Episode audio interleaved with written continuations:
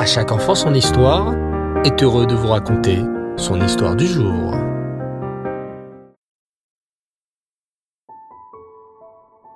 Bonsoir les enfants et Reftov, vous allez bien?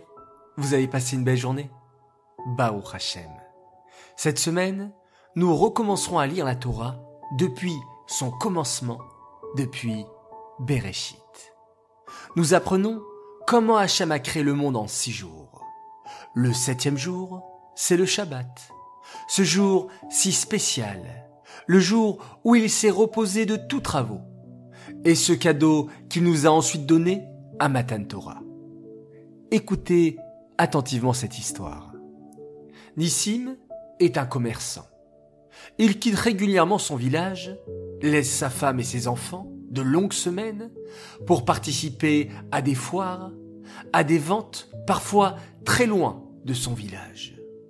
Une fois, il advint que son voyage fut particulièrement long, à tel point qu'il s'était lui-même beaucoup langui de son foyer. Le soir dans son auberge où il logeait, il pensait souvent Oh, si seulement je pouvais rencontrer un villageois de chez moi, qui pourrait me donner des nouvelles de ma famille.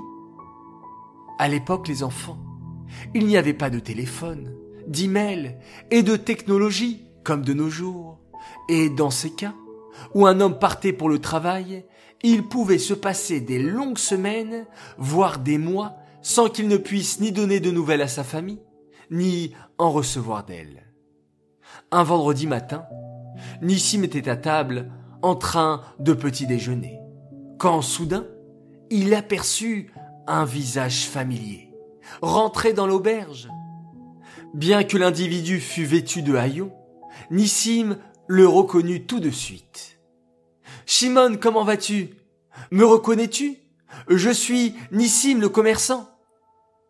Shimon était le mendiant de la ville de Nissim. Il était venu demander la tzedaka de ville en ville. Bien sûr qu'il connaissait Nissim. Après tout, le village n'était pas bien grand. Nissim était tellement heureux de voir quelqu'un de familier qu'il ne manqua pas de montrer sa joie et sa générosité au pauvre homme. Oh, Shimon, installe-toi.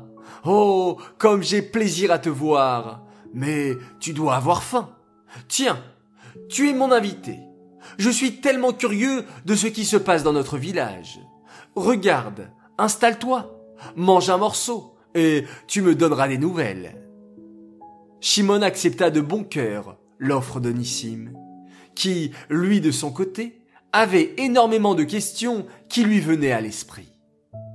Alors, tu as vu Hana, ma femme? Et les enfants, Dvora, Yael et Binyamin, comment sont-ils? Binyamin travaille bien au Cheder? Et dis-moi, depuis quand as-tu quitté le village? Au début, Shimon commença à répondre à Nissim. Mais après quelques minutes, il vit que ce dernier ne s'arrêtait pas. Il l'interrompit alors gentiment. Euh, je comprends ta curiosité, Nissim, mais tu vois, moi j'ai faim, et si je m'attarde de trop, ce café chaud refroidira.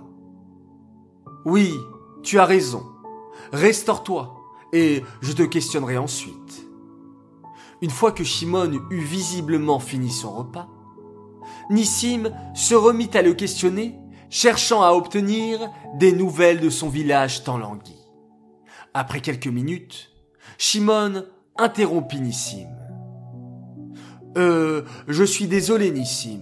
Le temps presse et je quitterai ce village dès dimanche matin. Cela veut dire que je n'ai qu'aujourd'hui pour aller quêter auprès des riches de la ville. Nissim réfléchit, puis demanda. Combien penses-tu obtenir de ta quête? Oh, je ne sais pas vraiment, répondit Shimon. Peut-être trois cents pièces. Très bien, faisons alors un pacte, répondit Nissim. Je t'offre trois cents pièces. De plus, tu seras mon invité ce Shabbat. Je payerai ta chambre ainsi que tes repas ici à l'auberge. En échange de quoi? Tu auras tout le temps pour satisfaire ma curiosité. Oh oh Eh bien, marché conclu, accepta Shimon joyeusement. Vendredi soir, après la choule, Nissim questionna Shimon, mais celui-ci l'interrompit. Oh, je te répondrai après qui douche. Si nous ne nous hâtons pas, le repas sera froid. Déçu, Nissim se résolut à prendre sa curiosité en patience et attendit Shalom Alechem, Eshet le Kiddush, Netila, Motzi. Puis on servit la soupe. Là, Shimon se mit à manger si goulûment que Nissim n'eut pas le cœur à l'interrompre. Lui, pour sa part, avait tant de questions que son assiette était intacte. Et quand il vit Shimon se dépêcher de se resservir, il fut très déçu de ne pas avoir pu poser la moindre question. Mais il se rattrapa et pensa en lui-même. Shimon est pauvre, et je doute qu'il reçoive régulièrement de si copieux repas. Bah, laissons-le, je l'interrogerai une fois le repas terminé. Mais, à la fin du repas, Shimon se leva et dit, Ah, j'ai bien mangé. Allons maintenant nous reposer d'un sommeil bien mérité.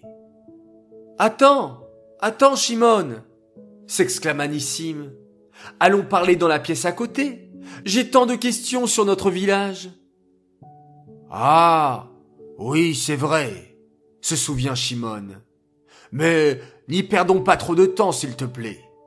Je suis très fatigué et j'ai bien mangé, pourvu que demain soit aussi bon. Nissim n'en revenait pas. Shimon ne pensait qu'à manger et dormir.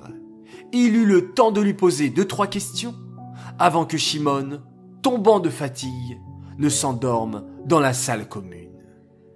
Nissim ne le réveilla pas, bien que très frustré. Il avait de la peine et espérait simplement pouvoir discuter le lendemain pendant la journée de Shabbat. Malheureusement, le samedi fut semblable au vendredi. Shimon ne pensa qu'à manger et dormir du matin au soir et du soir au matin. Vois-tu, cher enfant, nous avons, nous aussi, des délices physiques du Shabbat. Ce sont les bons plats que maman prépare, la maison bien rangée et la table délicatement dressée. Tu as toi aussi sûrement des habits ou des jouets spéciaux que tu n'utilises que Shabbat. Hachem nous a donné le Shabbat en cadeau. C'est le jour où il s'est reposé de la création du monde. Mais il y a une dimension plus profonde au Shabbat, celle où nous nous attachons à Hachem pendant ces moments de calme, en étudiant, en priant ou en racontant une belle histoire à table de Shabbat.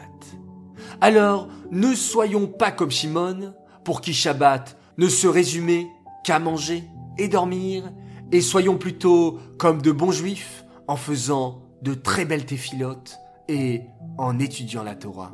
Et comme ça, nous donnerons beaucoup de plaisir à Akadosh Baoru, le maître du monde.